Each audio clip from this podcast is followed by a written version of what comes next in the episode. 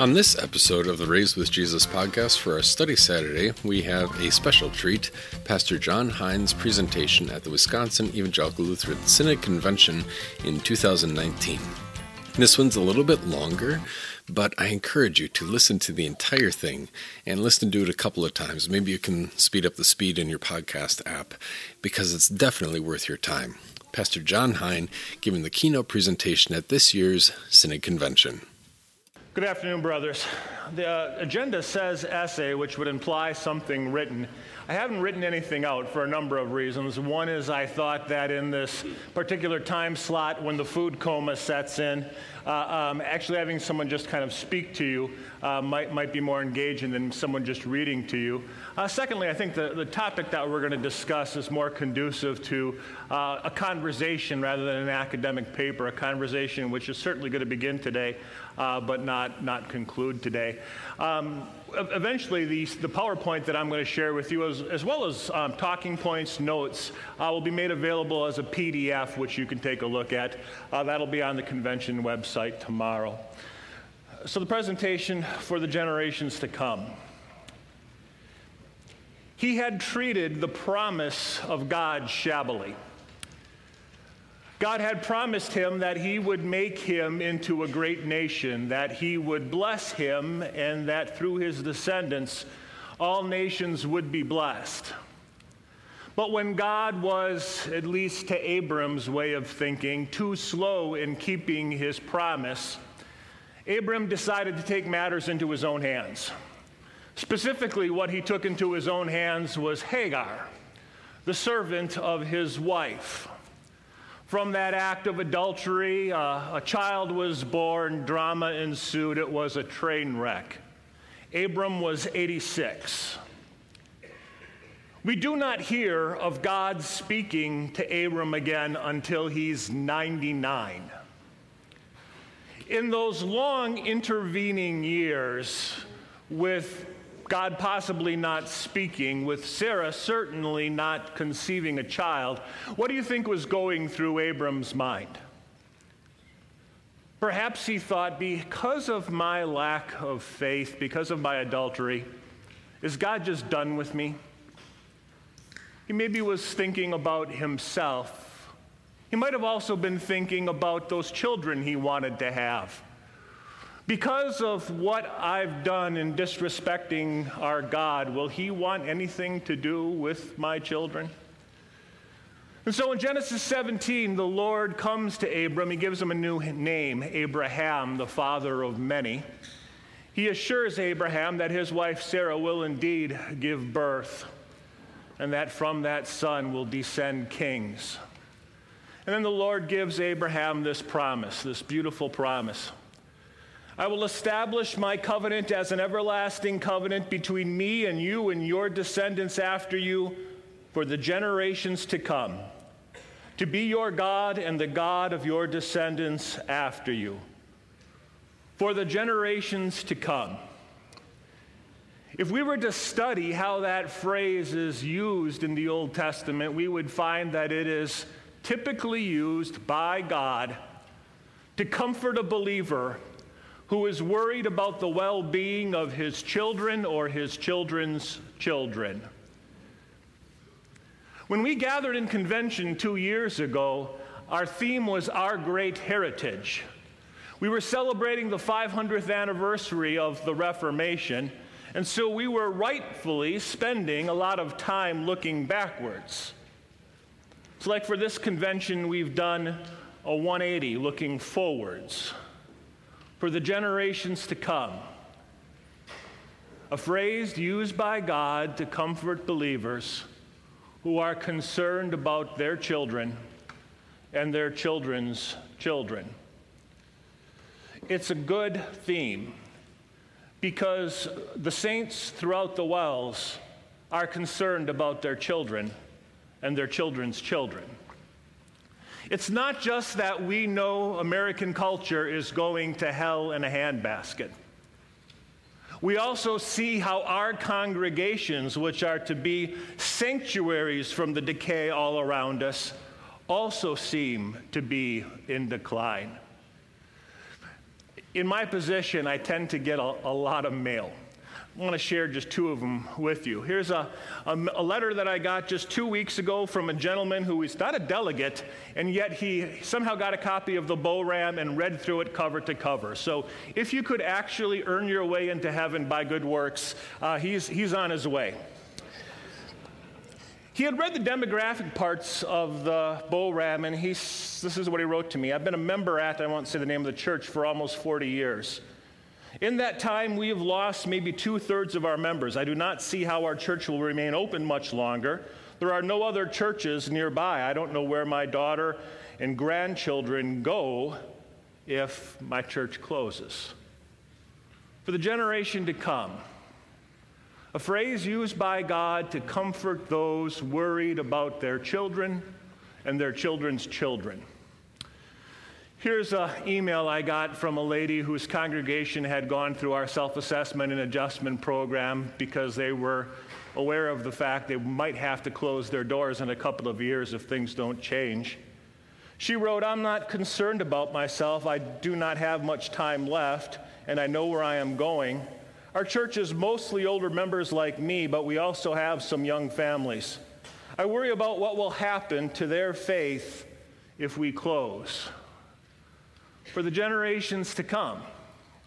A phrase used by God to comfort people worried about their children and their children's children. It is a good theme for this time and place. Because you know that American Christianity is unraveling at an unprecedented rate. And WELS is not immune. And yet, while heaven and earth will pass away, God's word will never pass away. So, no matter what happens to your congregation, God's word will be there for your children and your children's children. God's mercies are new every morning. And so, no matter what happens to our synod, God's mercy will be there for the generations to come standing in that mercy and confident of the power of God's word, which doesn't pass away, let's spend some time this afternoon discussing under this theme how we might do our best in this little corner of God's kingdom called the WELS to proclaim the gospel in the generations to come. We have four objectives for this afternoon. Number one, let's quantify exactly what's happening to WELS. You're here as leaders in the church to make decisions. You cannot make good decisions without good information. So let's understand exactly what's going on. Goal number two let's attempt to identify some of the challenges that are before us. Uh, these are challenges not just facing WELS, but facing all of American Christianity. Uh, President Schroeder put it well in the BORAM Forward and also in his report. He said, in this, in this conference, we're here to highlight the challenges before us, but then also the privilege that God gives us in attempting to use the gospel to rise to meet those challenges. That's objective number three. Let's discuss some possible steps we might take as we move forward in future generations to try and meet those challenges. And then finally, let's be certain we understand our motivation. So, quantify what's happening, identify the challenges, discuss future steps, understand our motivation. Quantifying what's happening. If you read through your BORAM, you saw this chart, which groups all net gains and losses in the WELS over the last 50 years in five year increments. From World War I on until the late 60s, WELS grew almost every year, and the rate of growth tended to increase. 50 years ago, which coincides with which, what most people would say was the beginning of the decline of American Christianity in earnest, that changed. Those rapid gains began to increase. For 20 years, we were still growing, but each year growing less and less. A key year is 1991. That's when WELS was at its statistical peak with 421,000 members. That is also the year that the decrease in growth turned into losses. And as you see in the second part of the gra- graph, those losses have increased year after year.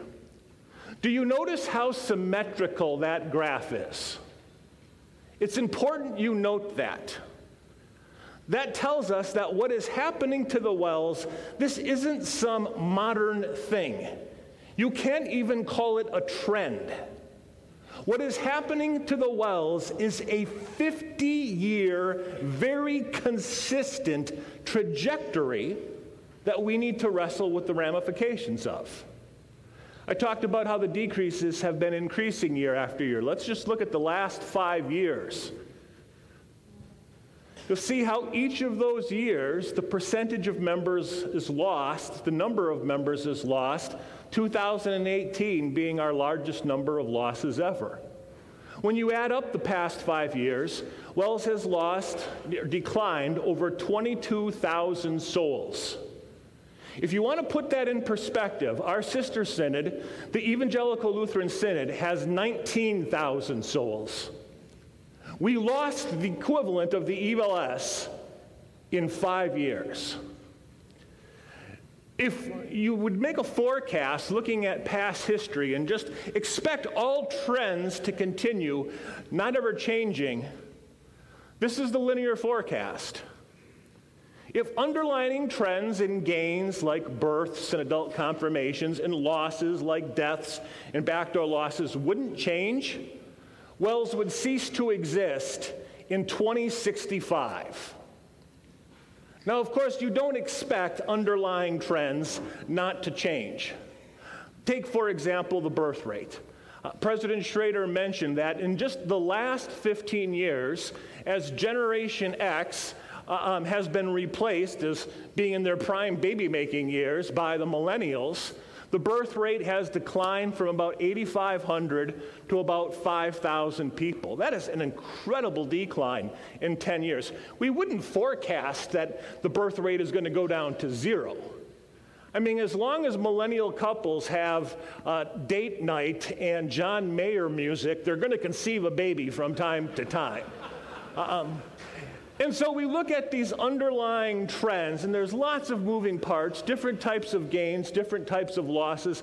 And the best we can do is, is forecast a range.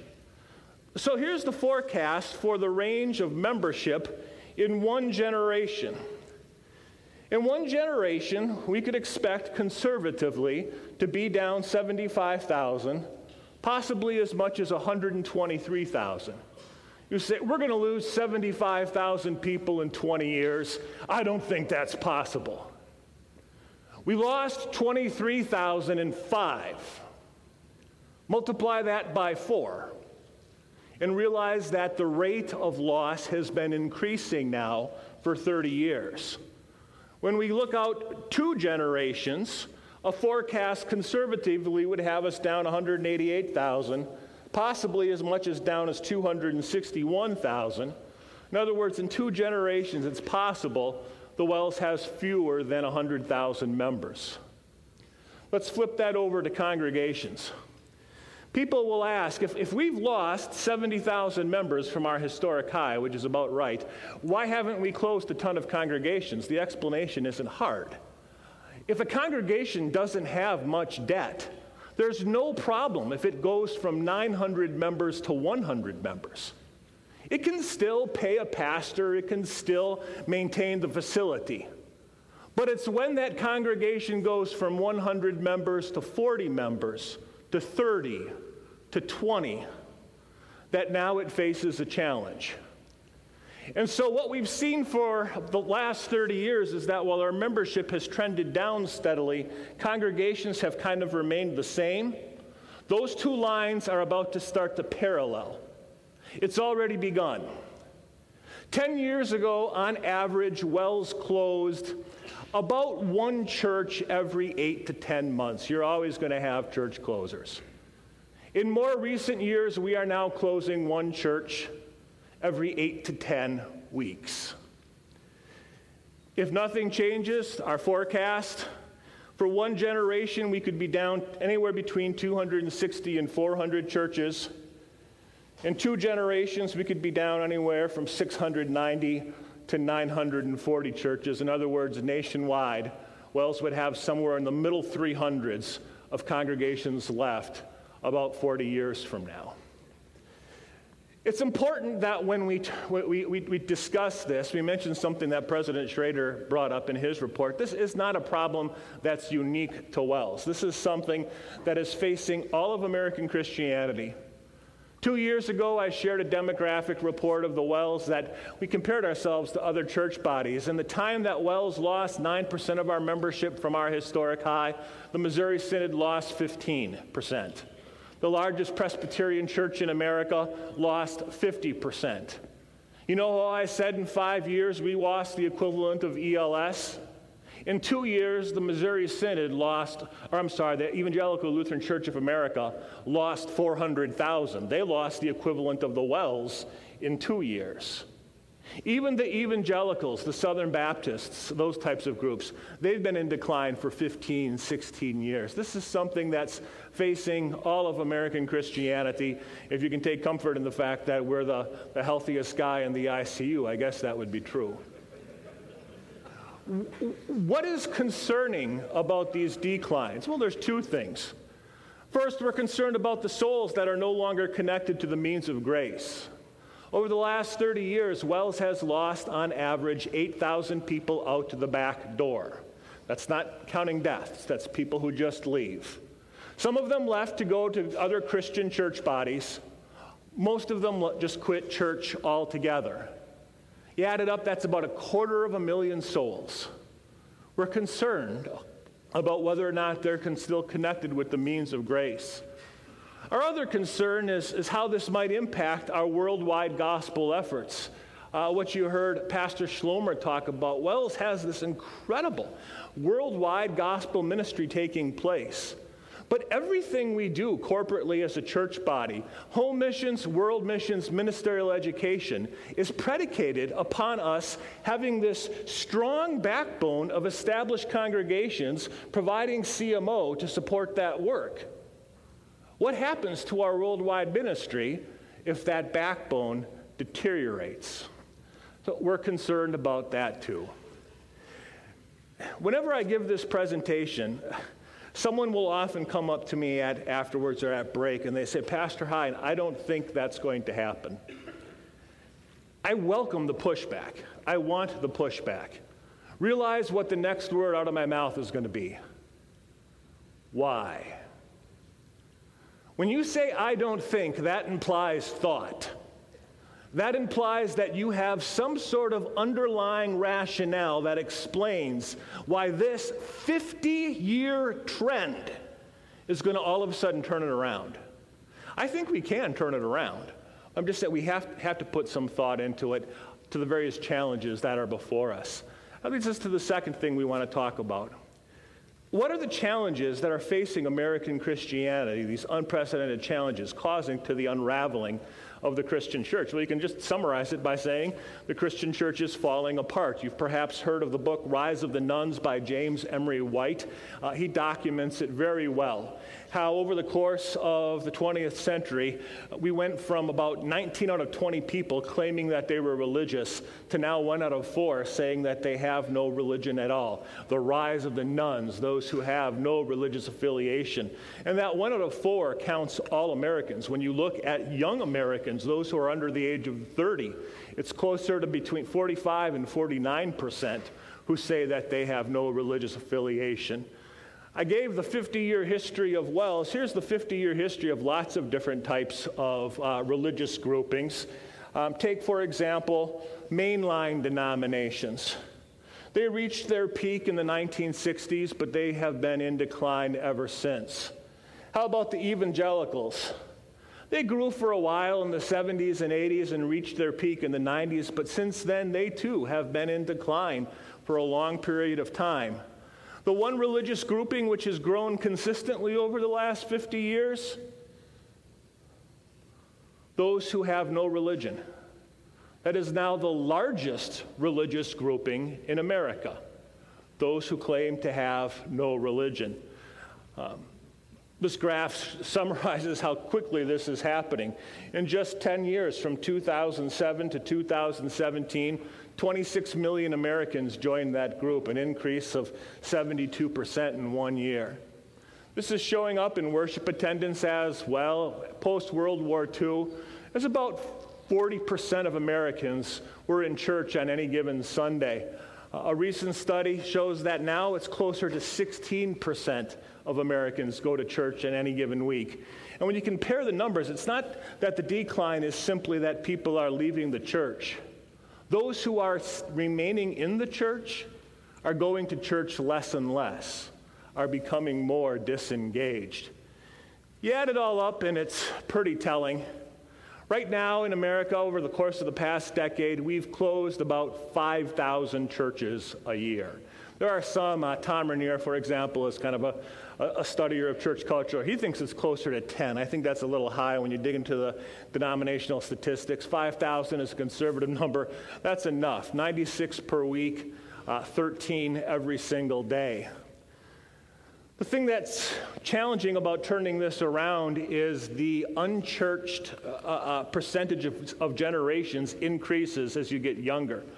When you look at this chart that produced by Barna last year, the Barna Research Group, which studies Christian trends, just look at how atheism doubles in one generation. From millennials to Generation Z, those saying, I don't believe in God at all, that doubled in one generation. Just, it's just astonishing. So, what's the challenges that we're facing? American Christianity is unraveling. You can rightly say, every religious expert says America has now become a post Christian nation, just like Europe, just like Canada. Let's take it a little deeper. What are the underlying causes that led to this? Here we can look at some seismic shifts in, in American religious culture that have taken place in the last decade or two. Shift number one postmodernism has led to religious pluralism. Postmodernism is a philosophy that came to prominence in the late 20th century. Its central tenet is that there is no such thing as absolute truth. Truth is relative, truth is subjective. So, what you believe to be true is true for you, it's not necessarily true for me.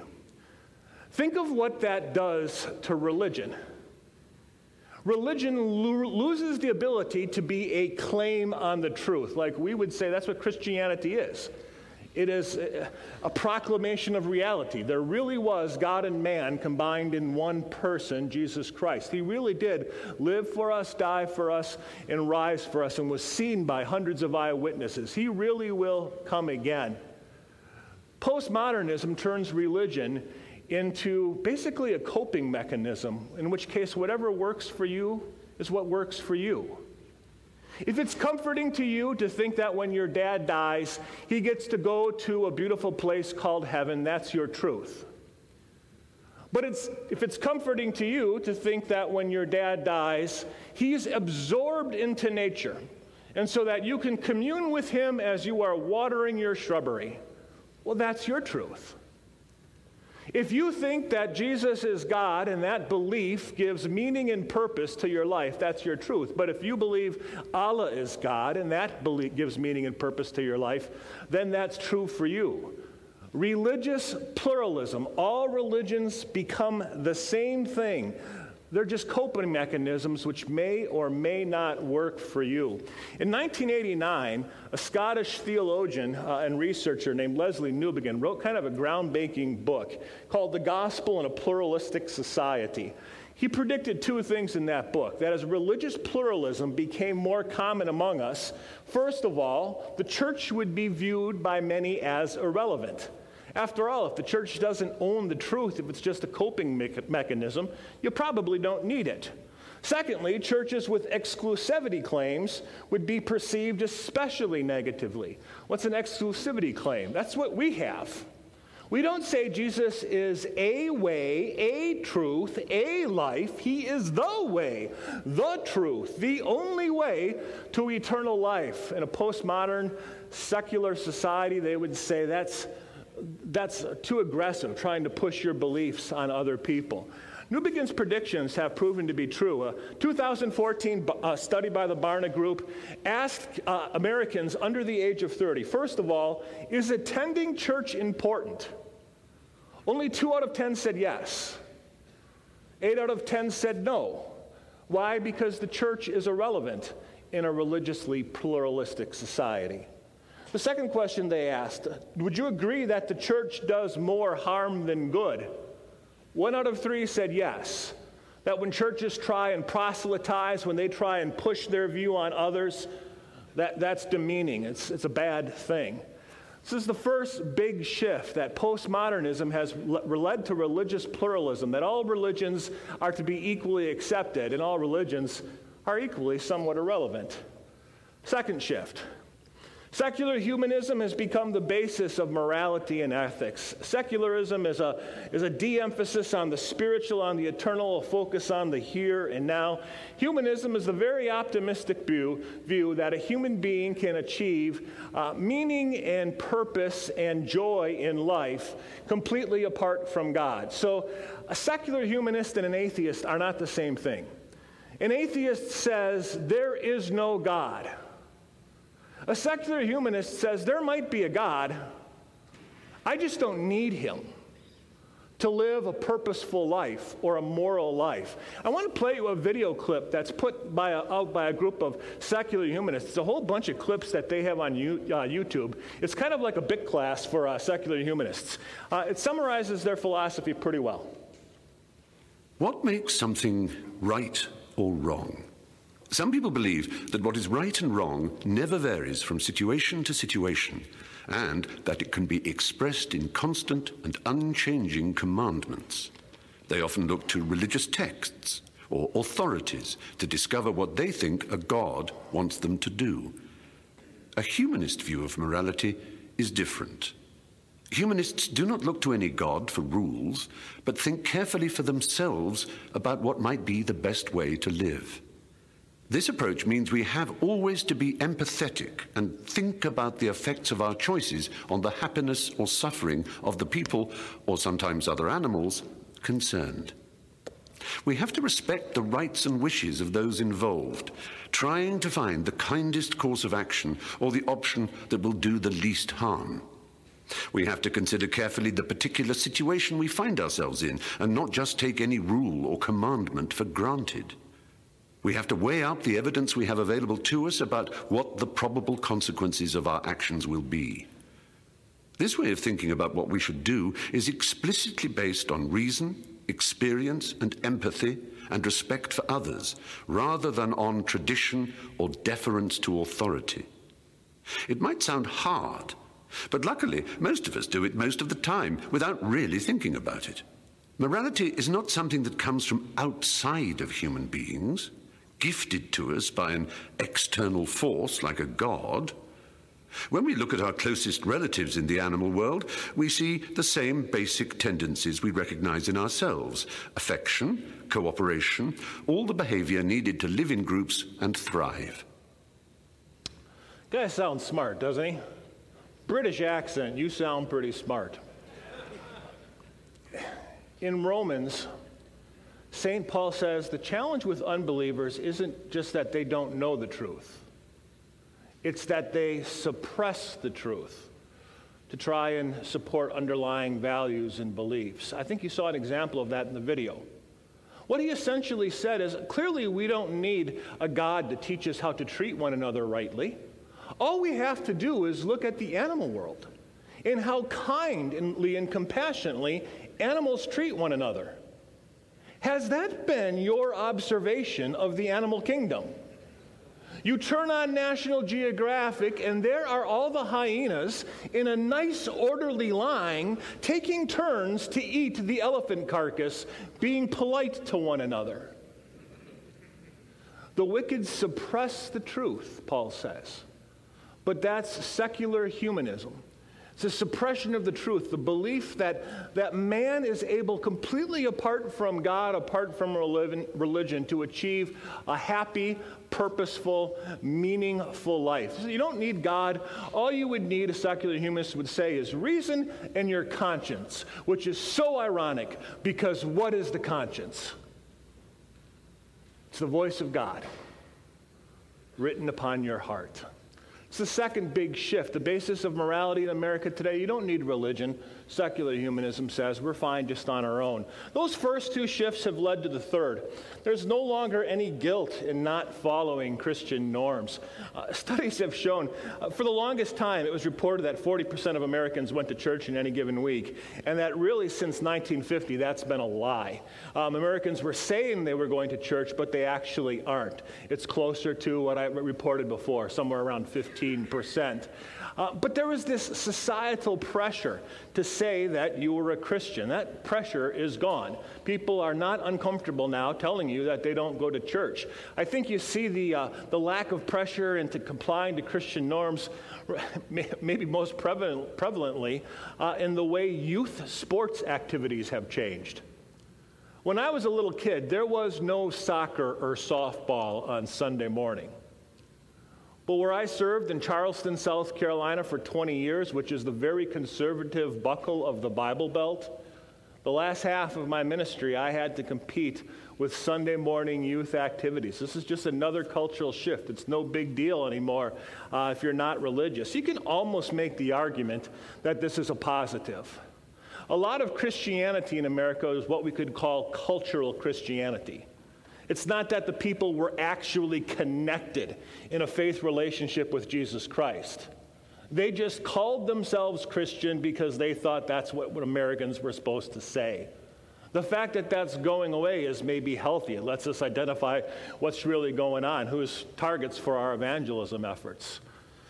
Another shift to touch on real briefly the traditional family structure has eroded. Children are now uh, born into a two parent married family, are now the minority. What has risen drastically in recent decades is children who belong to single parents, and, and the single parents go to church at a substantially lower rate than married parents. It can be a little sympathetic for that. Uh, let's say you have a 27 year old single mom with two kids it's a lot of work to bring her two kids to church. She gets them to church and they're little hellions, and she doesn't have a husband to help keep the kids in line, so she doesn't feel like she's getting much out of church. The singles, they don't go to church nearly as much. One of the biggest growths in family, up to 6% or 7% now, is cohabitating parents. It is only about one half of 1% of cohabitating parent family units that go to church on a regular basis. So, another society shift in American culture is the erosion of the family. I think you know about this one. Uh, trust in the church as an institution is largely eroded. The, the, sexual scandals in the Catholic Church, embezzlement scandals in some of the evangelical megachurches. But a corresponding shift, which is even more troublesome, when there is a scandal or hypocrisy or a conflict, a disagreement in the church, which is inevitable because the church is made up with sinners, more and more what Americans are just doing now is quitting church. Used to be there was a scandal, let's say the pastor commits adultery. Maybe the, some people would leave, but then they would come back eventually, or they would at least transfer to a different church. Now it's when something happens in the church that they don't like, it's almost look like Americans are looking for ex- an excuse to be done with church altogether. I think you almost see this in the WELS as well. Uh, I mentioned earlier that over the last 30 years, we've lost on average 8,000 people out the back door every year. In most of the 2000s, that was split fairly equally. About half of those 8,000 would go to Christian churches of other denominations not in fellowship with us, and about half would leave entirely. But in the past five years, it's shifted. If a WELS member leaves WELS, they are 400% more likely right now just to be done with church completely than they are to join a different Christian denomination.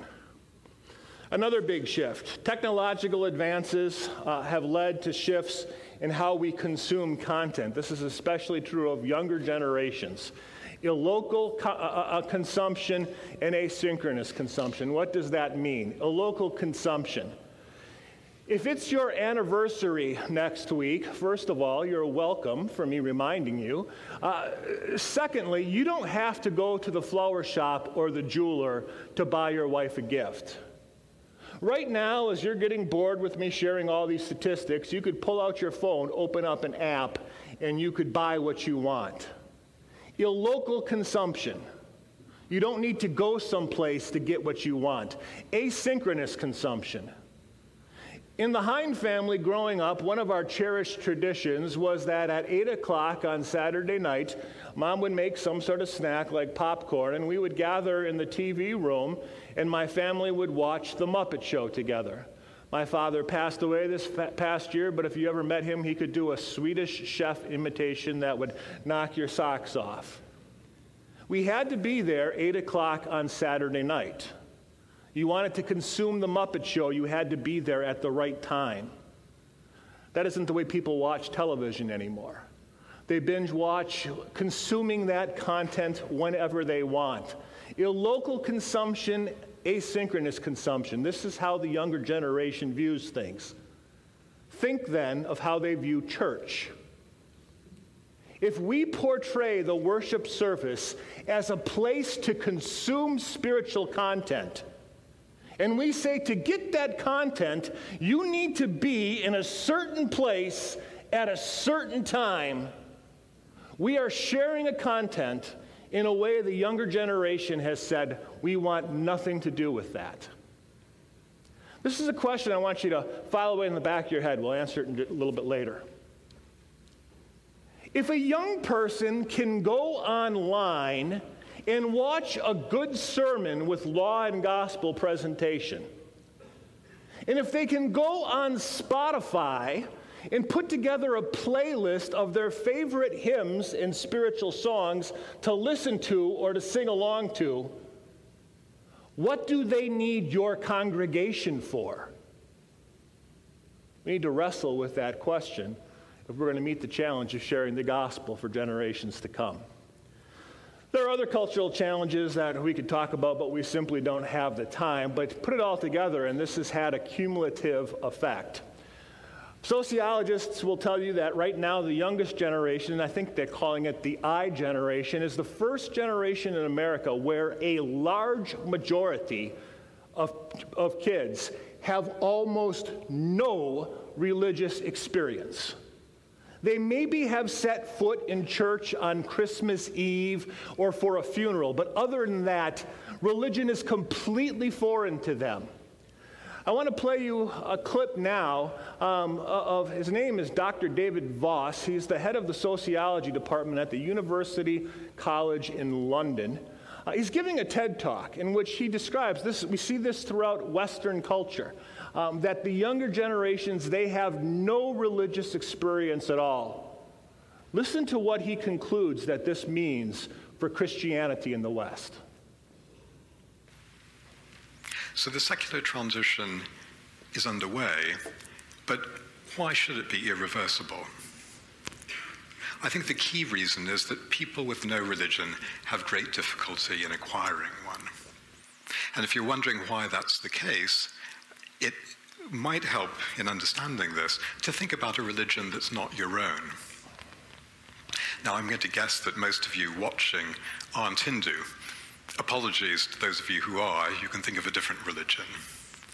But here, as an example, are some of the Hindu deities. And here are some scenes of Hindu worship. Now, some of you may decide that Hinduism is the faith that you've been looking for, but I suspect that for most of you, it seems a bit exotic, strange, maybe even slightly scary. And I suggest that that's the position that a large proportion of young adults in the West are in with respect to any religion. They weren't brought up going to church, and they don't feel comfortable attending. They didn't grow up with Christian doctrine. That's not to say that they won't become Christian. Some will, many will. Some will become Hare Krishna or Muslim or Buddhist, but most won't. And for most, in fact, it's nearly impossible. You have to be raised with religion to find it natural. Now, I'm not suggesting that religious belief is inherently implausible or religious practice is inherently odd. On the contrary, what I want to argue is that it's a matter of custom and culture. So, in the past, in the West, most people had a religion, at least nominally. Most people had some sort of religious knowledge. Religious involvement was the norm, and it was supported by culture and popular sentiment. These days, the default is quite the reverse. Many people grow up with very little acquaintance with religion or religious identity. Religion has become almost countercultural. Indeed, to the extent that people have any contact with religion, it's often in news stories about extremism or abuse or intolerance. And that's simply not conducive for religious revival. I'm not arguing that Westerners are all rationalists with a naturalistic worldview. On the contrary, a large proportion, at least half, believe in God uh, or something out there, a higher power perhaps. Uh, another large, perhaps non overlapping proportion believe in some form of life after death. But for most people, it's not something they're very interested in. It's not something that's very important in their lives. They have little interest in becoming religiously active. So the secular transition is underway. Because it proceeds by generational replacement, it works very slowly and will be going on for years to come.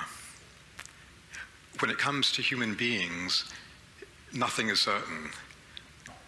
But I hope that I've shown you that there's a good argument, there's no way back for religion in the West. Thank you.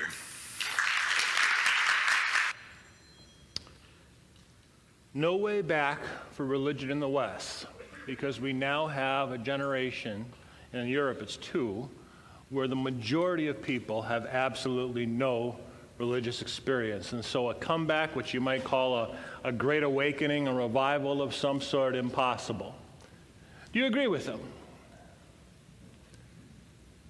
He's right if spiritual revival is the work of man. If it's on our shoulders to turn the church around, we're doomed. But spiritual revival is not our work, it's God's. And God is the God of the impossible. It's impossible to walk on water. And that's what the Son of God did. It is impossible to feed 5,000 people with a boy's lunch. And yet that's what happened.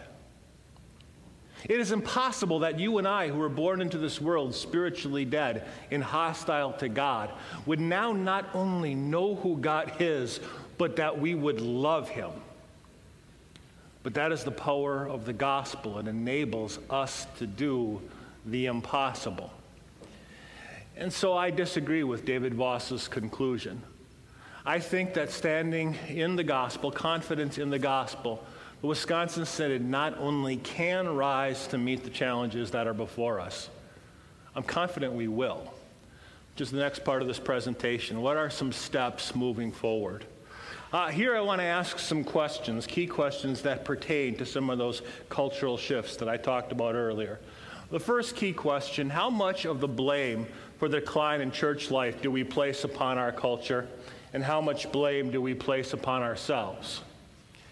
It's easy to look at the decline of our congregations and to say, well, we are living in the end times. Jesus said the love of most will grow cold.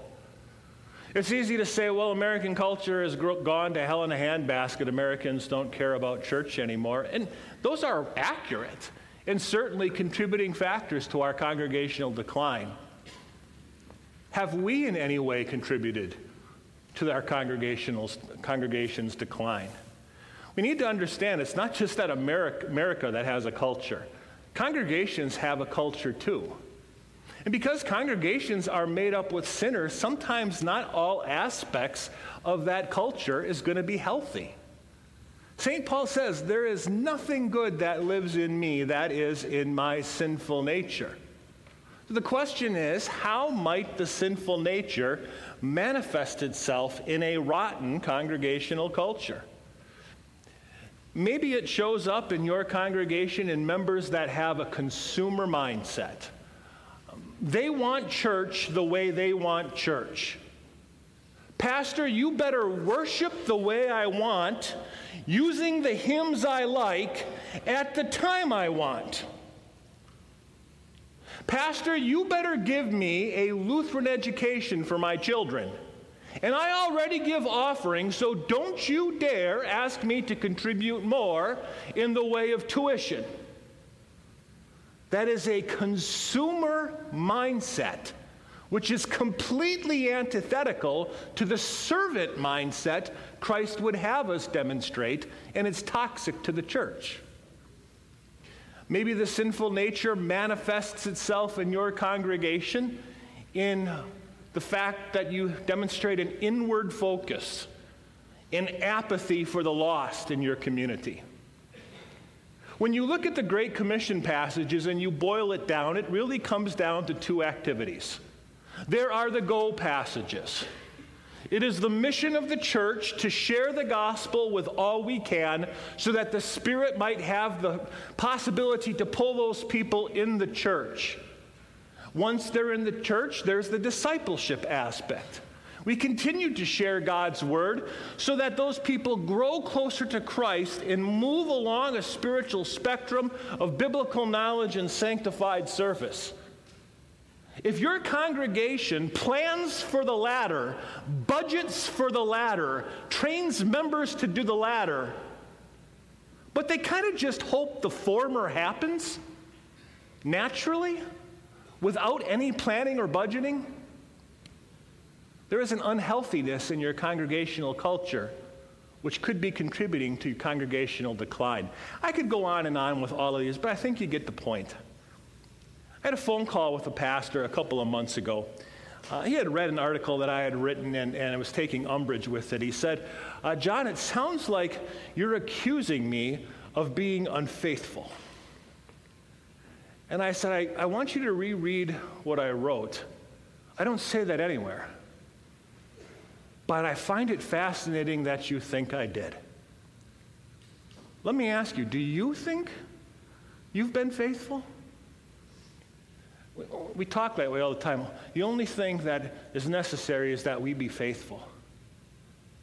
Brothers, I don't know about you, but there has not been a day in my ministry where I've been entirely faithful, where I've always done things with the proper motivation, where I've always scheduled my time the way Jesus would have me schedule it where I've been quick to do the necessary things, but things that are scary for me, rather than just running to the things which are easy to me that I like to do. I think if we're going to move forward sharing the gospel for generations to come, this is step one. It's very Lutheran, the very first the 95 Theses.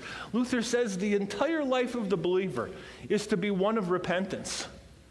We can do this precisely because we know of God's unconditional grace, that His approval for us has nothing to do with our faithfulness, but with His faithfulness to us demonstrated in Christ's life.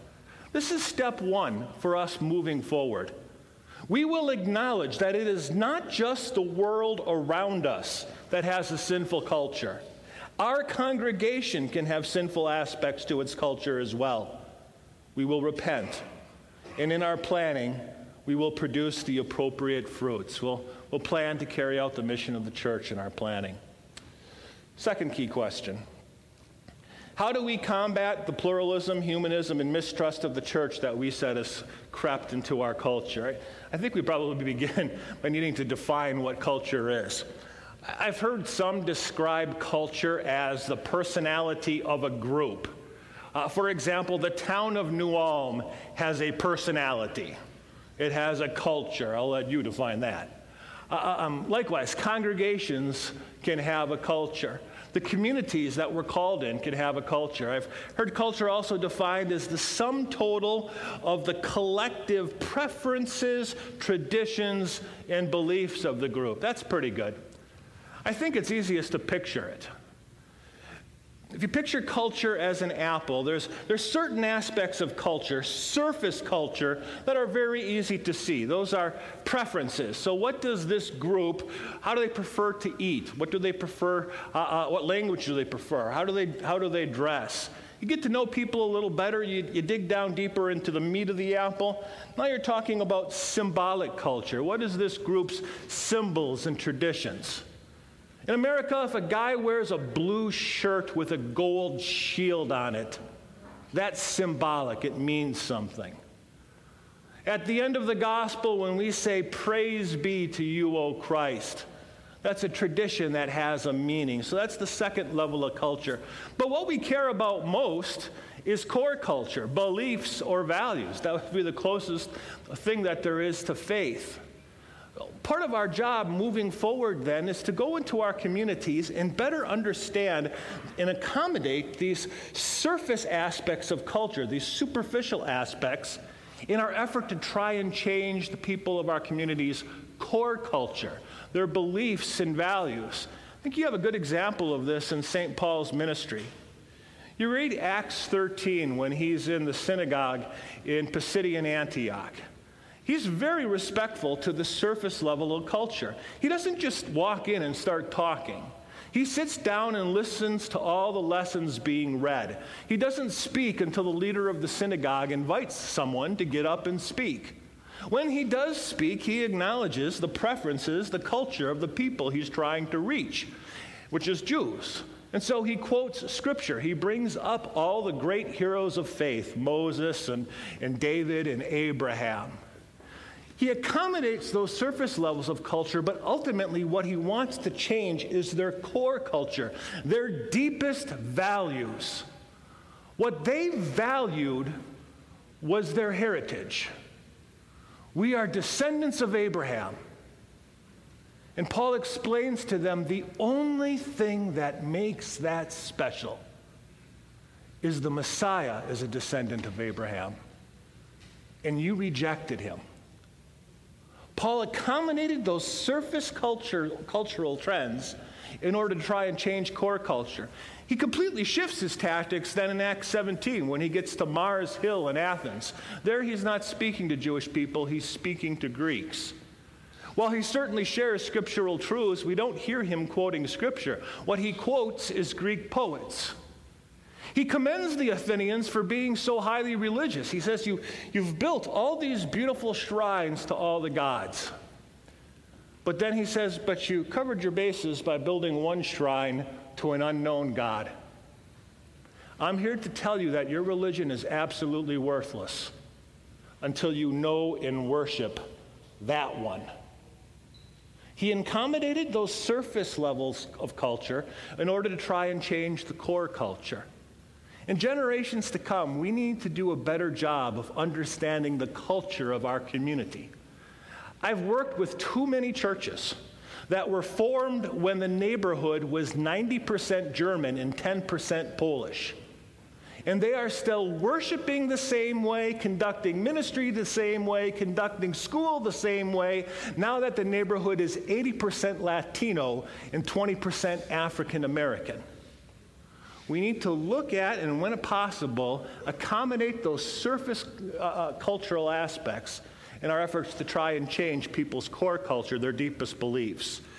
A great quote about this from Professor Paul Wendland in a paper he wrote about 12 years ago says culture is hugely important when it comes to communicating Christ in a way that our listeners can understand.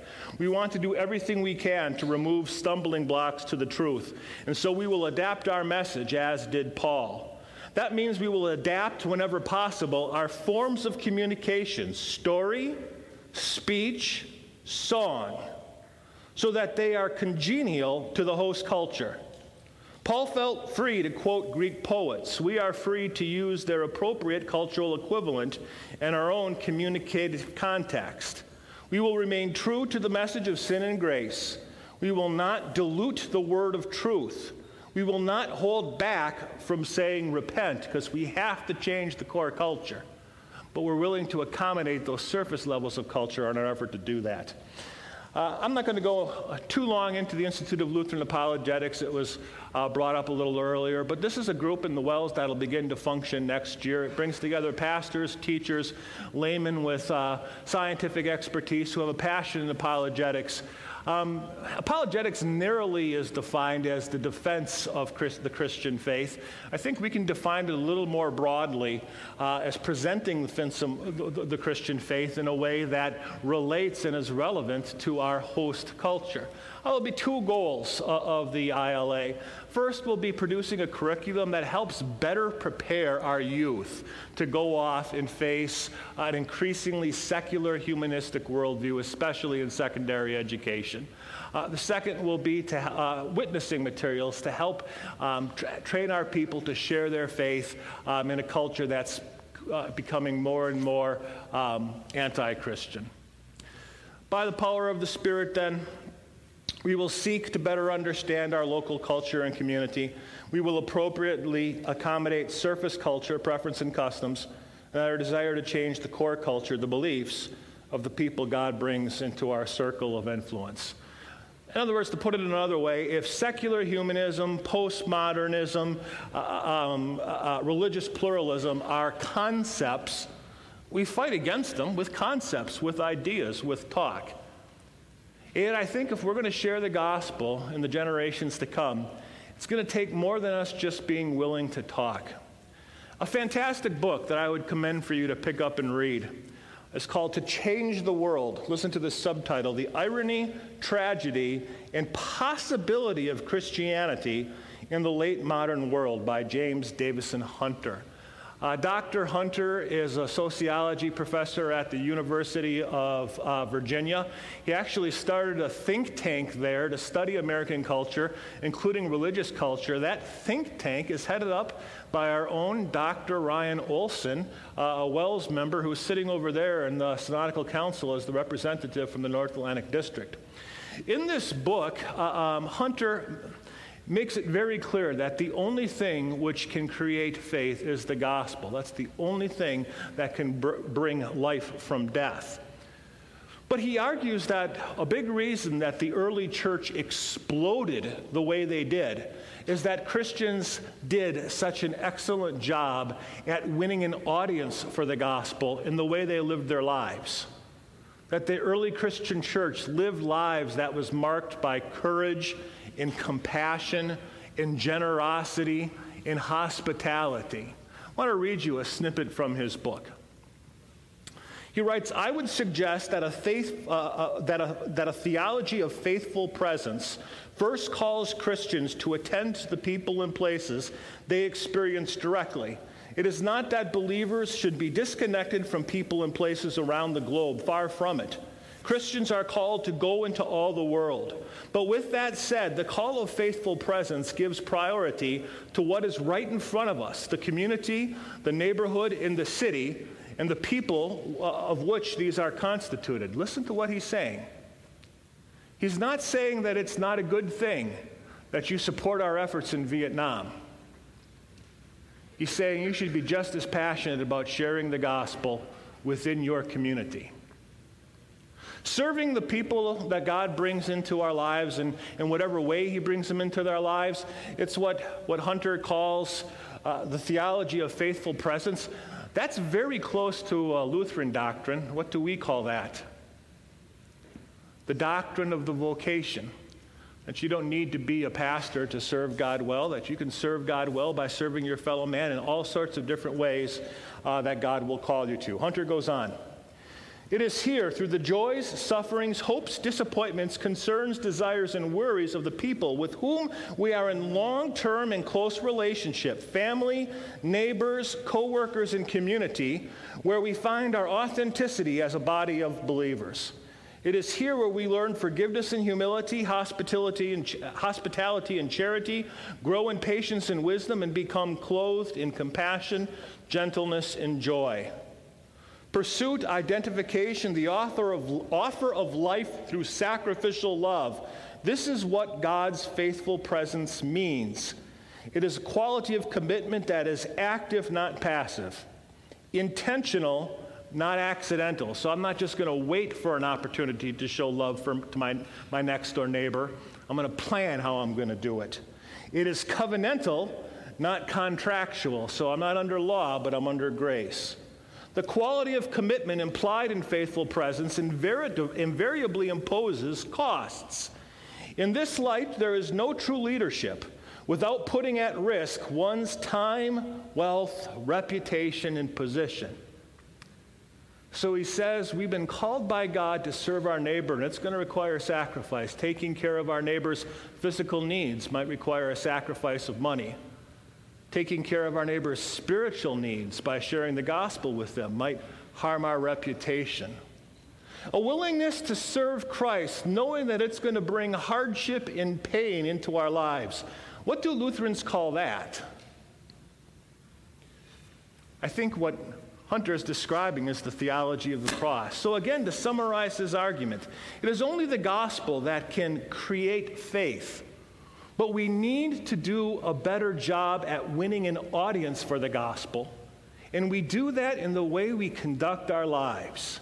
That, like the early church, we imitate their compassion, their generosity, their hospitality.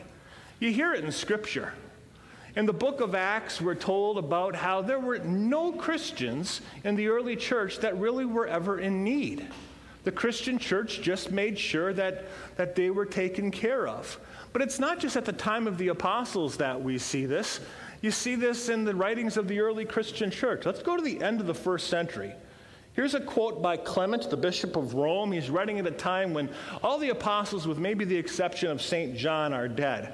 He's describing the way he's encouraging his Christian followers to live. He says the Christian impoverishes himself out of love so that he is certain he may never overlook a brother in need, especially if he knows he can bear the poverty better than his brother. He likewise considers the pain of another as his own pain. And if he suffers any hardship because of having given out of his own poverty, he does not complain. The generosity of Christians in the early Christian church.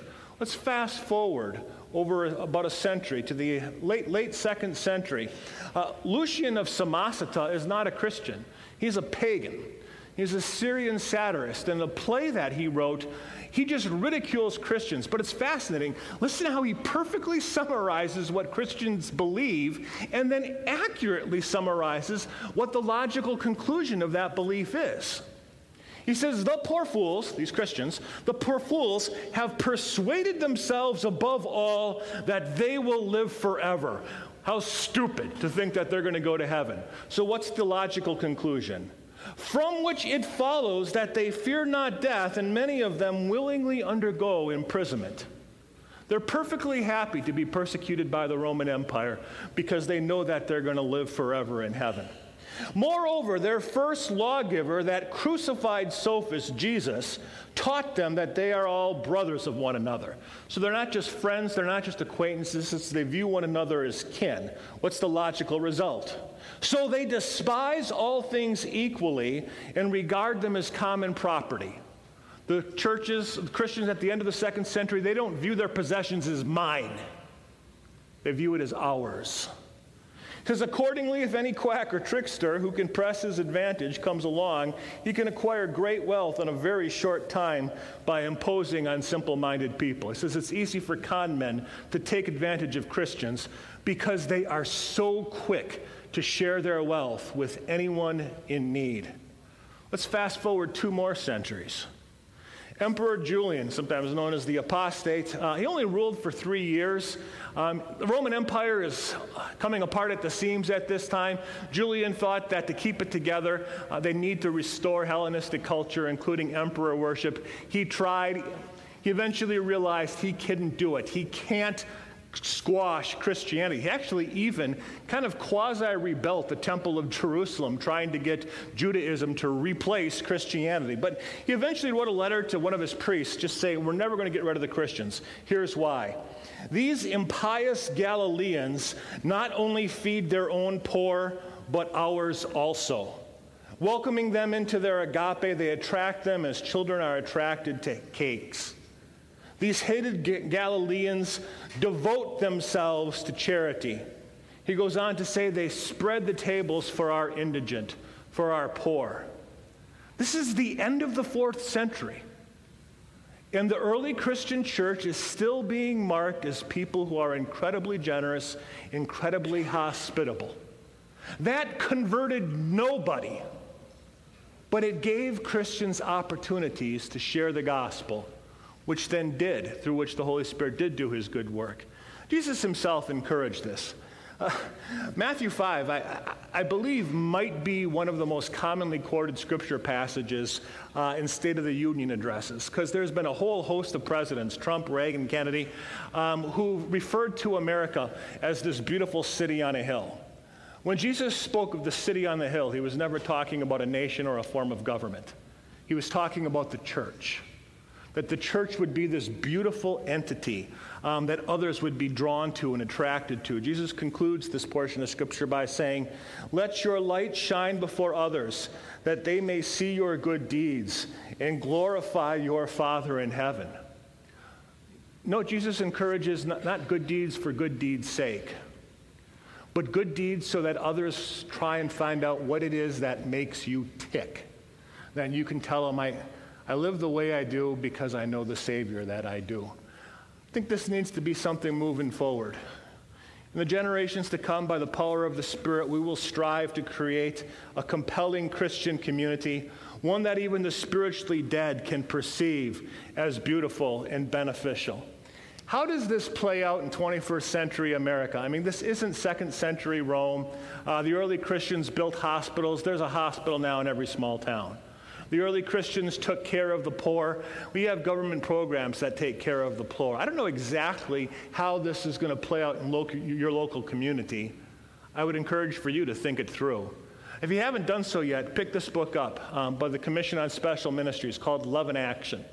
It lays out different ways your congregation might uh, conduct compassion ministry uh, in an effort to be a light on a hill, to be this attractive force of Christ's love, which draws people to you so that you win an audience for sharing the gospel. Another key question What are the spiritual blessings and benefits that a congregation can offer that cannot be obtained online. I asked that earlier. If someone can get a good sermon online and if they can get good music online, what do they need you for? I think there's two answers to that question. The first answer is the sacrament.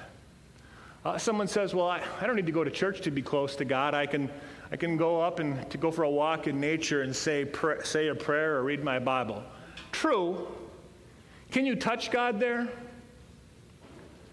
In the sacrament, you partake of the true body and true blood of the Savior for the forgiveness of sins. It's an incredible spiritual blessing that you cannot get on your own. It requires you to be part of a body of believers. So I think that's part of our answer.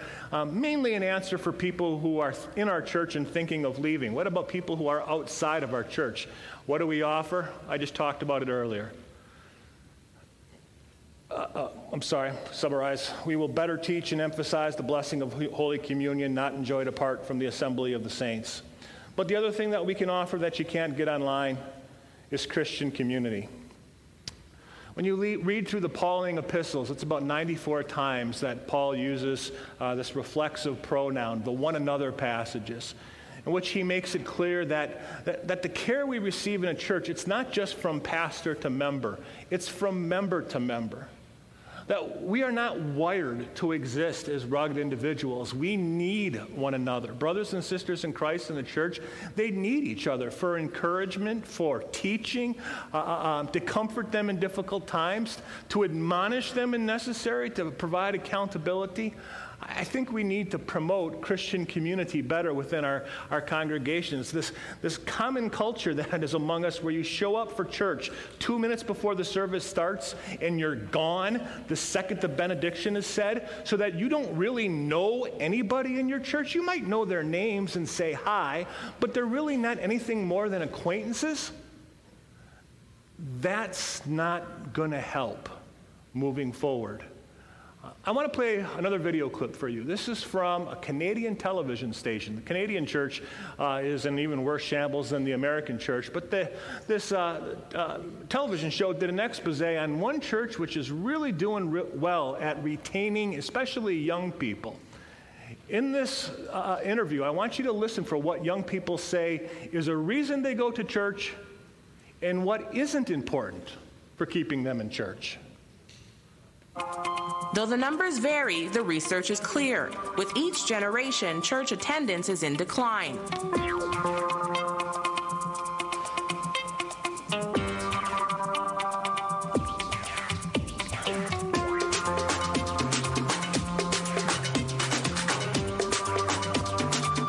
Laura Bronson and Danielle Carabin are part of that generation too, but only in age. They're still in church, and it's because of one thing community. I'd say just like the friends that are there, and also the experiences of like just getting tight with God. I love the people who go to my church. Um, I love that you get to see old people and young people. And I love everyone usually goes out to eat afterwards. For the goodbye generation, the need to feel like part of a family, Soller says, trumps just about everything else. All these churches are trying to fix it. You know, we're going to get a different music pastor, we're going to get more drums or more guitars, and they're totally missing the point because they actually don't care what happens for that one hour. They may care some, but what does it mean for the rest of the week? People want to like feel loved and accepted. We focus so much on the Sunday, but it's like the Sunday morning is is like one percent to like being a Christian. It says we're fo- so focused on Sunday morning. If we can just fix what we do on Sunday morning, more contemporary music, whatever. And it was the pastor who's saying that's not it. What you need to do is create a Christian community that affects your members, the other rest of the hours throughout the course of the course of the week. This is the way we typically think um, of how to conduct ministry. We think corporately, we think of connecting groups. We're going to try and connect our congregation uh, to a, a, group within the community. So if we just have the right building, that'll attract the community. Or if we open up a preschool, that'll attract the community. Or if we change our worship style, that will attract the community. The reason we've thought that way, kind of what I could call corporate outreach, is that for a long time it worked. And the reason it worked is because there was kind of a normal expectation that people would go to church. That's changed. Let me give you an analogy that's kind of weak. Imagine you say to me, John, I, I want to convince you to take up boating. I get why you wouldn't like this boat. This boat is, is old fashioned, this boat is stodgy. But here I have a new boat a contemporary boat. This is a boat for people who don't know they like to boat. That strategy might work if I was inclined to consider boating. But what if I thought that boating was irrelevant, was a complete waste of time, or if I even had negative connotations about boating? You telling me you have a better boat doesn't do anything. Now, say that you, are my next door neighbor and, and you take time to befriend me and, and we get to know each other and we're, we're close. And you say, John, I, I want to take you out on my boat this weekend. And I say, Well, you know, I'm not really interested in boating. I don't really see the point. John, this is important to me. I, I feel so much peace and tranquility when I'm out in the water. Will you, will you give this a try? I'll give it a try because of the connection that I have with you rather trying to convince our community that we have a better boat, give us a try. That was fine when Americans thought that Christianity was a good thing. Americans don't care about Christianity anymore. So, outreach in the future is going to require us to focus not on connecting group to group, but connecting person to person.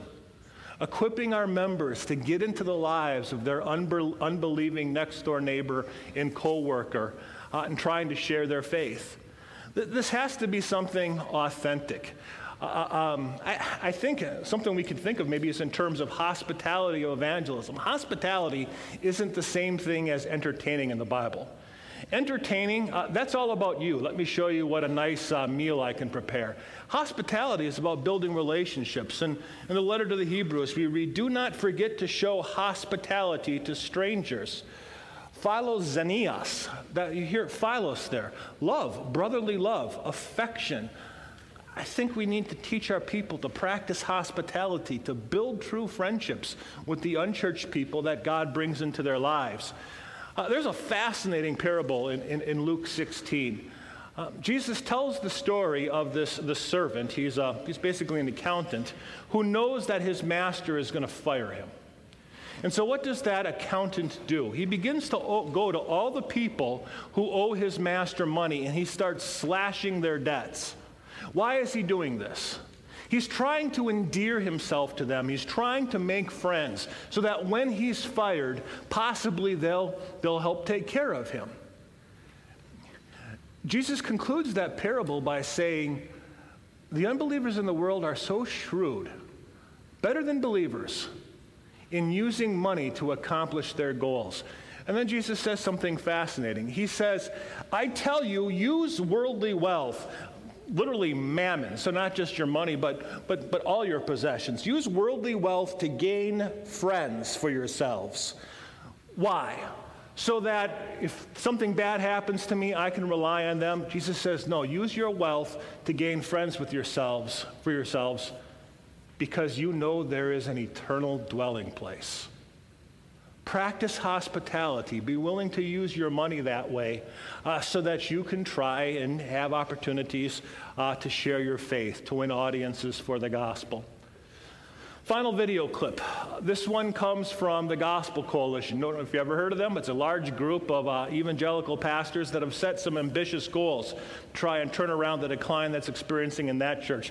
Like one of their goals is they're attempting to uh, triple the number of Christians in New York City over the course of the next decade. Um, they have a series of training videos. The cornerstone of their evangelism program moving forward is training their members to practice hospitality. Listen to this. So there's a really strong connection between the two ideas of hospitality and evangelism. In fact, my, my personal experience has been that where people do hospitality well, they tend to do evangelism well. And where people aren't very hospitable, they don't tend to do evangelism well. It, it's not that the plane ride home next to the guy that you get to share the gospel with isn't something that's right and good and, and beautiful. But to, over a period of time, have someone in your home that you're sharing your life with, sharing the gospel with, sharing your good food with. And it, like there's something about hospitality that, if you think about it, like God thinks so highly of hospitality that He actually says that to be an elder in a local congregation, you've got to be hospitable. So that, that when God's saying the kind of men that I want leading my church, the kind of men that I'm going to use uh, to, to make my bride healthy, to help in her sanctification, to grow her into the fullness of what God has for her in Christ, they're going to need to be able to show hospitality. And so we, we see a strong correlation, even if you listen to people's testimonies, in people who are willing to get into their lives and invite them into their lives, uh, and people becoming Christians. Don't get me wrong. I'm not saying that there's anything wrong with mailing out 10,000 postcards or running Facebook ads or running a preschool or putting a large LED sign out on some public highway promoting your church. I'm saying that in the direction American culture is moving, I don't know if those would have as much of an impact if you would just teach your members, maybe just start with your church council, your pastor, and your elders, to set aside one day every week to invite an unchurched person from the neighborhood over to have a meal with them.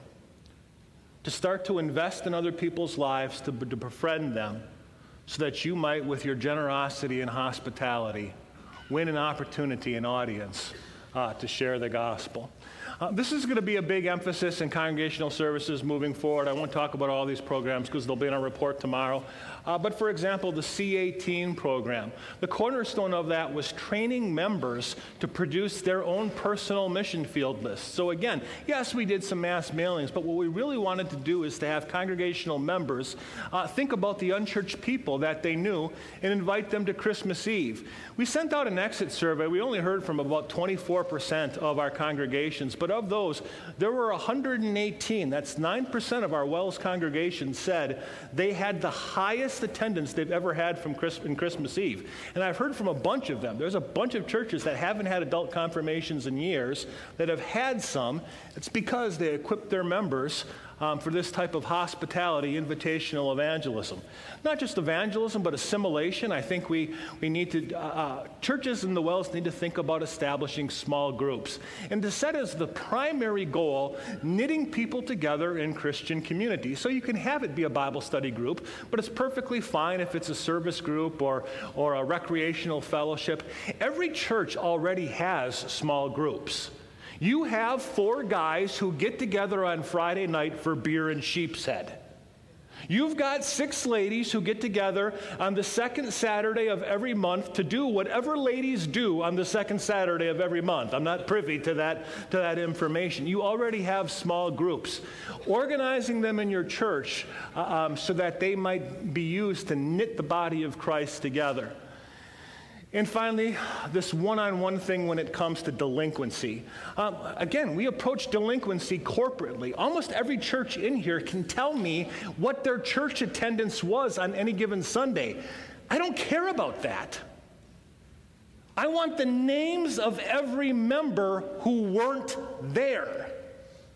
And I want there to be an elder, someone who has a sense of personal responsibility for that individual uh, so that they go after them with love. That's the whole focus of the Welcome Home program, which we'll talk about tomorrow. Put this all together. Moving forward in the generations to come, by the power of the Spirit, we will help our members to see the face of Christ in their neighbor. We will encourage them to build authentic friendships with those currently outside the church Hospitality will be a core value among the, that's what the WELS is going to be known for. We will do whatever is necessary to knit our members into something more than acquaintances. They will have a family. Um, the Holy Spirit isn't sloppy with words. So when He keeps calling us brothers and sisters and family, it's not because He's being sentimental or sappy. That is how He wants us to think. If your brother went into the hospital, what would you do? You can go and visit them, right? You should be willing to do the exact same thing for every single member in your church. Now, that might be practic- not impractical. If you have a church of 400 and, and Eunice goes in to get her, uh, her hip replaced, you probably don't want 400 people traipsing through Eunice's hospital room. You should have 400 people who want to. And you should have a system in place so that Eunice is visited regularly and her family taken care of while she's recovering. We're going to knit our people into, a, into more than acquaintances, more than friends. We're going to be a family. And we will zealously, almost recklessly pursue the straying, leaving the other 99 behind. Final key question in the generations to come how do we position ourselves strategically to conduct the most aggressive ministry possible? Let me ask it another way because that's a bit obtuse. There was a time when culture dictated that we needed one church every four to six miles. That's not the case any longer. What best serves Christ's mission of reaching the lost now? You could same, say the same thing about schools. There was a time when the one church, one school paradigm was pretty feasible. Not so much anymore. What are we going to do about this? We have many, many, many, many examples in the WELS where in a small geographic area, let's say eight miles by eight miles, you have four, five, six congregations.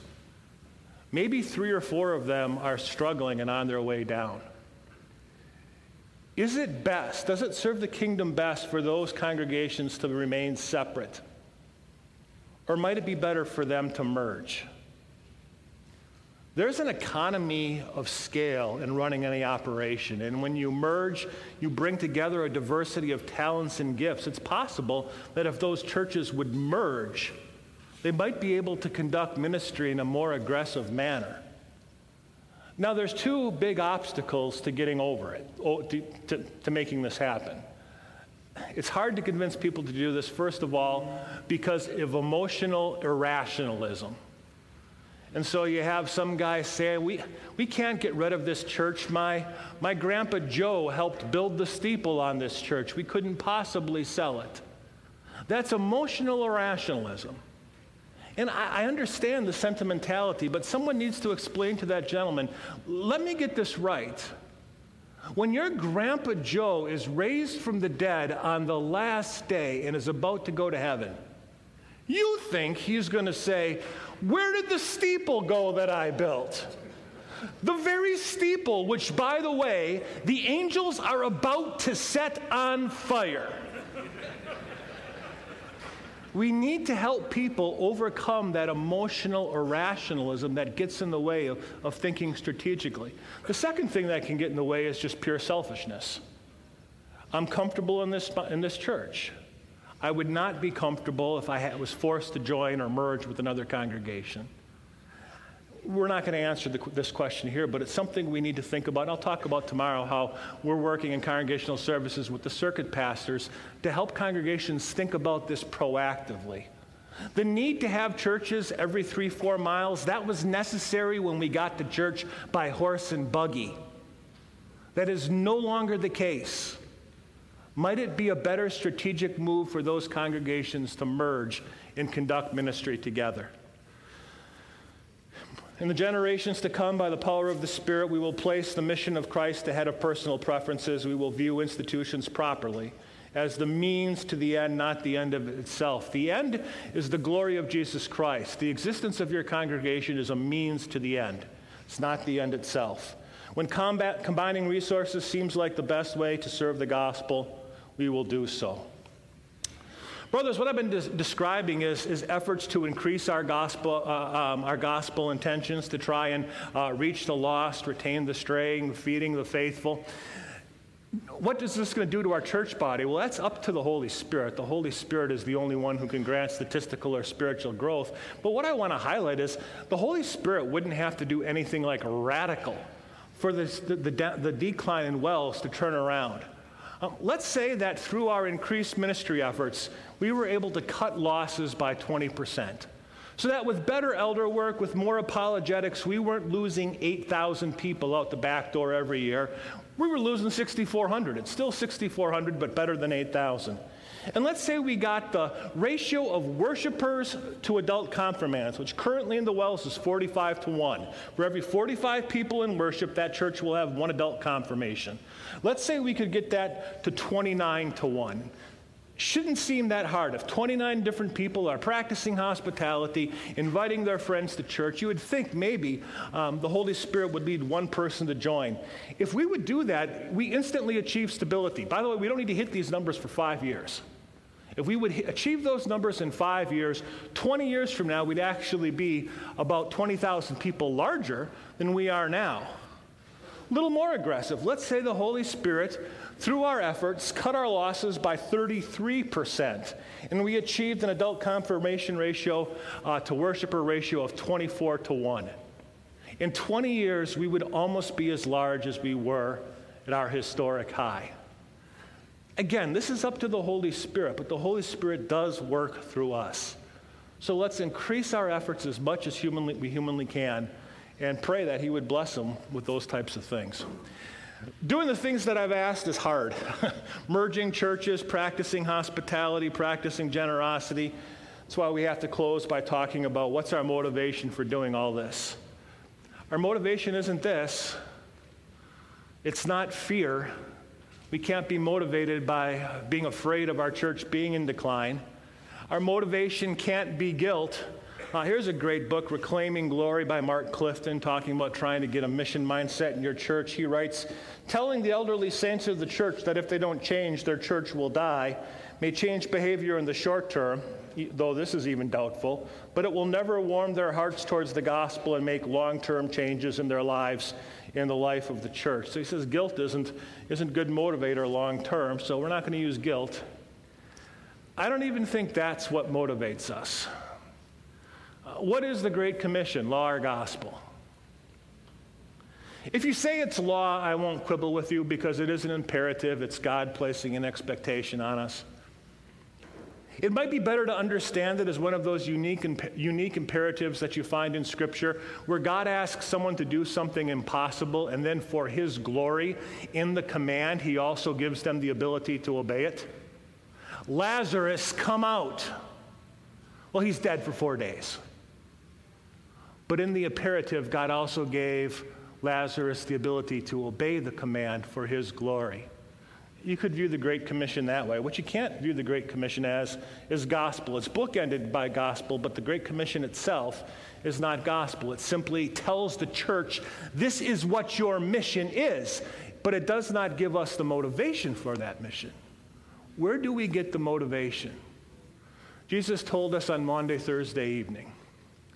He said that the one who does what I ask, who keeps my commands, is he who loves me. Whoever has my commands and keeps them is the one who loves me. So if Jesus has asked us to do hard things to meet the challenges for the generations to come, if we're going to do that, we need to love him and love him more. Well, how do you love Jesus more? Jesus explained that as well. In the account when he's meeting with uh, Simon the Pharisee, and while they're having dinner, somehow this, this woman of ill repute makes their way in. Uh, she dumps perfume on Jesus' feet. She's just bawling. She's wiping his feet with her hair. Simon just thinks that this is disgraceful and wants it to stop. Jesus turns and he tells them, uh, tells them a story of a moneylender who forgave two debts of two individuals. One debt was 10 times bigger than the other. And Jesus asked Simon, Who do you think would love the moneylender more? And Simon answered, I suppose the one who had the bigger debt forgiven. I suppose. The point is that those who love Jesus the most are the ones who know how much he's been forgiven. If we're going to be motivated to meet the challenges before us in the generations to come, we need this motivation that comes from knowing of the immensity and the intimacy of our forgiveness. The immensity of our forgiveness. When we think of the price paid for our forgiveness, it's really easy to go to the physical torture the cross, the thorns, the nails. Brothers, that was the easy part. Crucifixion was common. The real torture that paid for our sins was the emotional and spiritual pain that Jesus felt.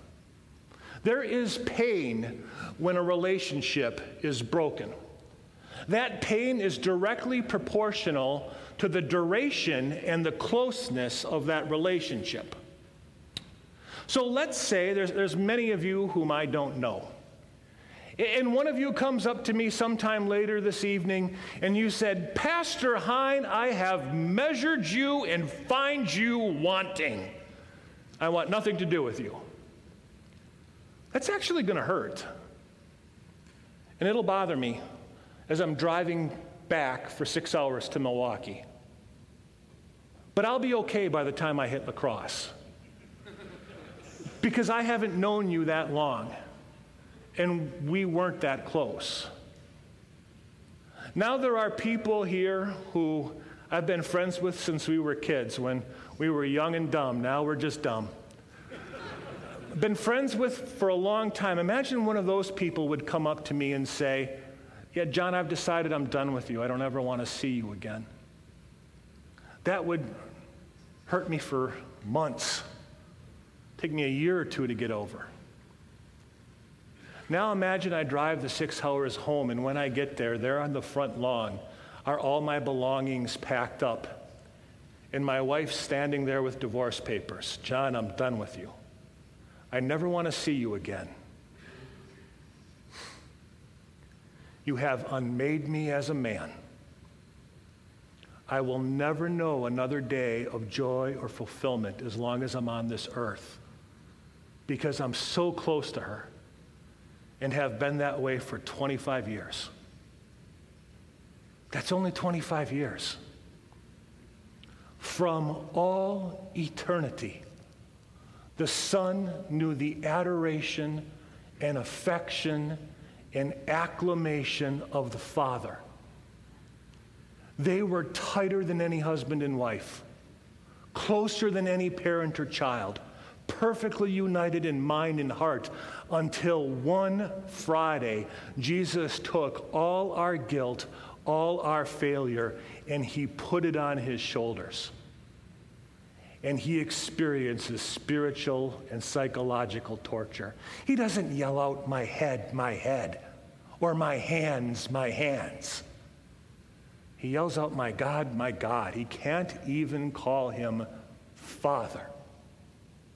That is an unimaginable sacrifice. Jesus knew pain that the people in hell don't even know because they were never that close to the Father to begin with as we grow in our appreciation of the immensity of our forgiveness, we grow in our love for Jesus Christ. The immensity and also the intimacy. You heard President Schroeder read Isaiah 6. You know the story well. Isaiah is going to the temple. He gets to the top of Mount Zion.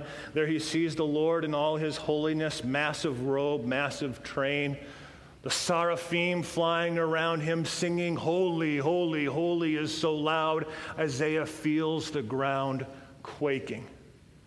Confronted with the holiness of God, he's terrified. He instantly starts thinking of sins. And he focuses on specific ones. For some reason, sins of the mouth. I'm a man of unclean lips. Some commentators think that before Isaiah was a prophet, he was a priest.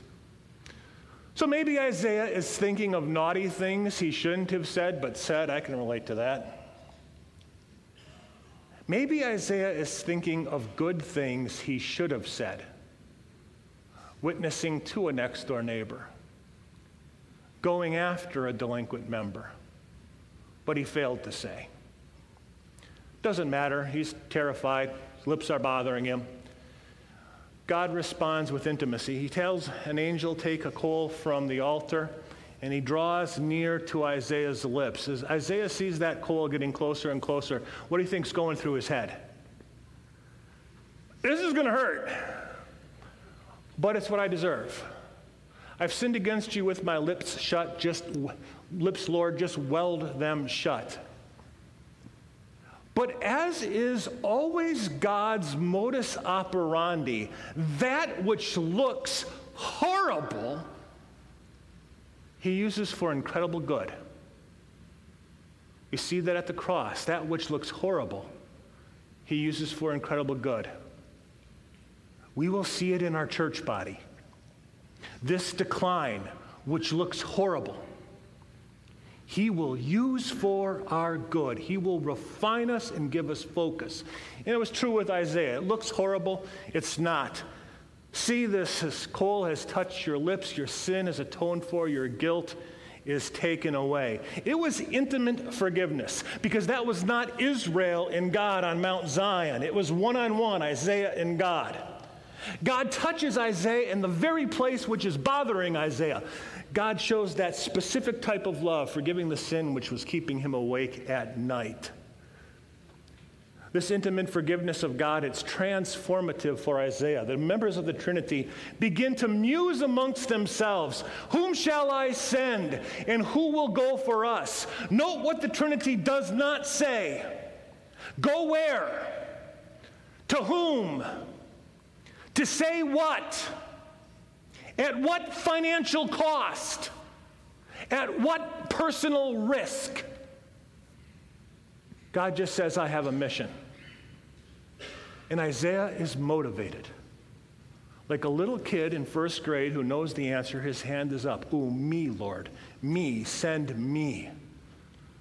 That intimate love motivated Isaiah to make the sacrifices necessary to carry out aggressive ministry. And maybe you're thinking, well, I'd be motivated too if I got to saw God face to face like Isaiah did. Brothers, you have it better than he did. This whole one on one interaction, what do you think your baptism was? That was not God and the world at the font. That was God moving time and space to bring you there personally. It's an intimate love.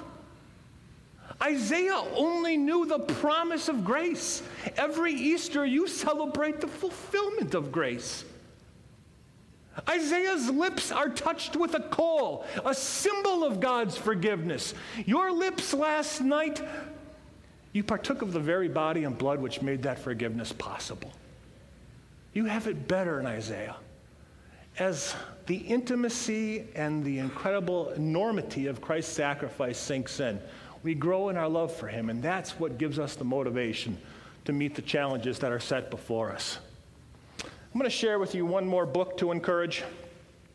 The Genius of Luther's Theology by Robert Kolb and Charles Arand, who are uh, Missouri Synod pastors. Here's the, the subtitle A Wittenberg Way of Thinking for the Contemporary Church. So, in this book, um, they apply Lutheran, confessional Lutheran theology to all these challenges that we've been talking about. I'm not going to uh, quote from the book, but I want to quote uh, a review that was given of the book. One reviewer wrote If hundreds of pastors all over the English speaking world were to read and digest the message of the genius of Luther's theology, Christianity could, under God, experience another great awakening. Think of what he's saying. He's saying, I think Christianity could make a comeback. There could be a spiritual great awakening. But what's it going to take? It's going to take pastors approaching ministry Understanding Confessional Lutheran Theology. Who do you think wrote that review? Do you think it was President Matt Harrison, President of the Missouri Synod? President Mark Schroeder, President of the WELS? That review was written by Dane Ortlund, who's the vice president of Crossway Books. He is an evangelical. It is an evangelical saying if Christianity is going to make a comeback in America, we need churches to better understand Lutheran theology. The gift we have been given, brothers. We understand the unconditional gospel. It is the only tool which can create faith, and it is the only thing that can motivate us to do the hard things necessary to meet the challenges that are before the church. Final thoughts. Will you read this passage with me? Isaiah 55. My word will not return to me empty.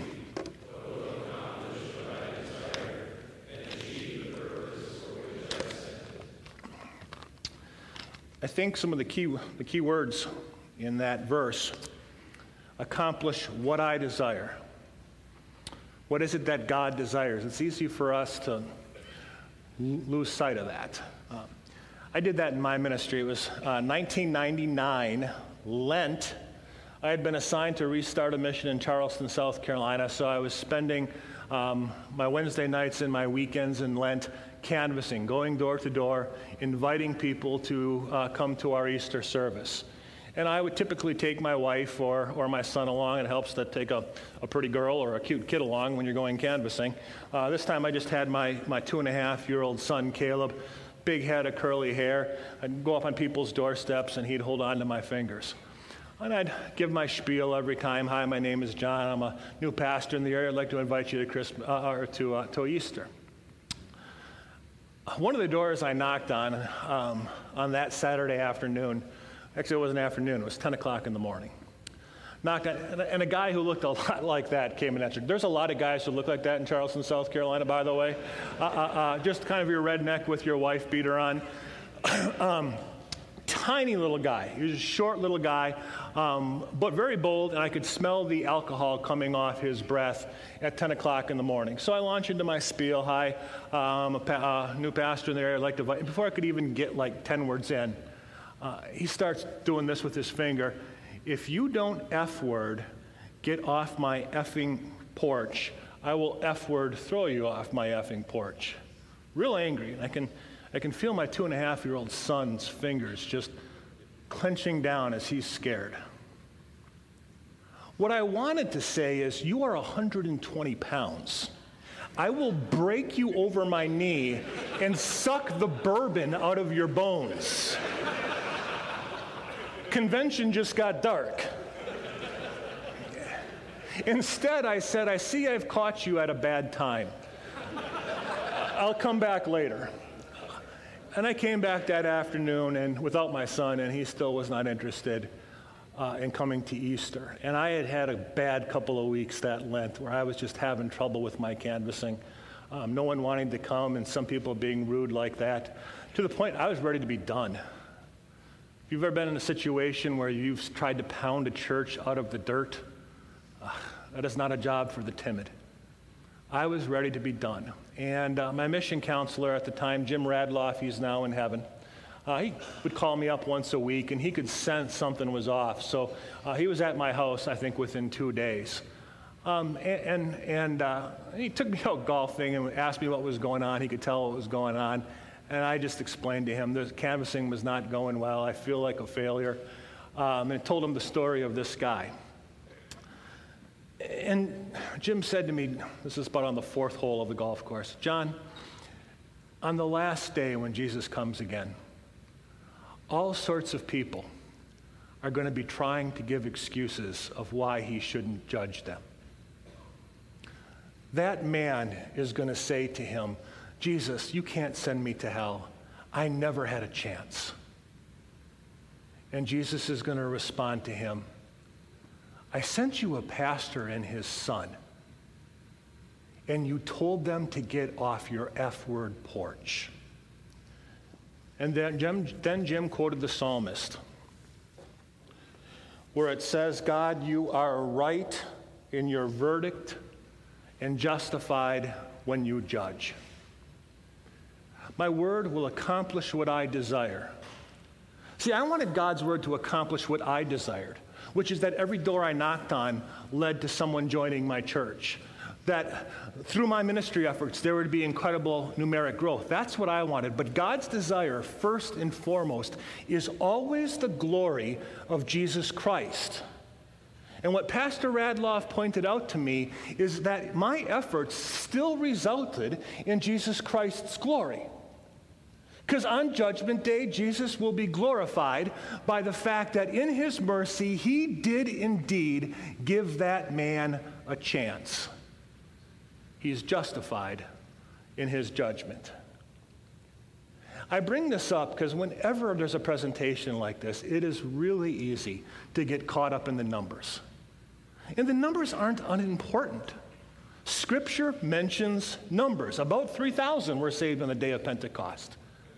We're here to make decisions. I said earlier, you can't make decisions without good information. But, brothers, do not let the numbers consume you. If you are consumed by statistical growth, it only leads to one of two places sinful pride if you achieve it, or soul crushing, ministry ending despair if you do not. This is our motto in congregational services. If we're doing all we can with the gospel, the numbers don't matter. That doesn't mean we don't care about the numbers. It means we care most about giving Jesus glory, which is simply about us doing all we can to reach the lost, retain the straying, and feed the faithful. I don't know what's going to happen 20 years from now in one generation. I'm not joking. I'm not being like the bluebird of sunshine when I say that it is definitely possible that 20 years from now, through our increased gospel ministry efforts and through the blessing of the Holy Spirit, we could be over 400,000 people again.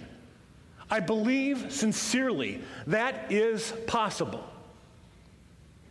But I know it is also possible that in spite of our best efforts, we're down to 200,000 so be it. But let us then be 200,000 men and women who are immersed in the Word, who are full of the Spirit, who love one another as kin, who see the face of Christ in the lost and their next door neighbor, who are willing to sacrifice all they are in all they have for his mission, who do everything they can to be salt and light in this dark and dying world. May God grant us that gift now and for the generations to come. Thank you for your time.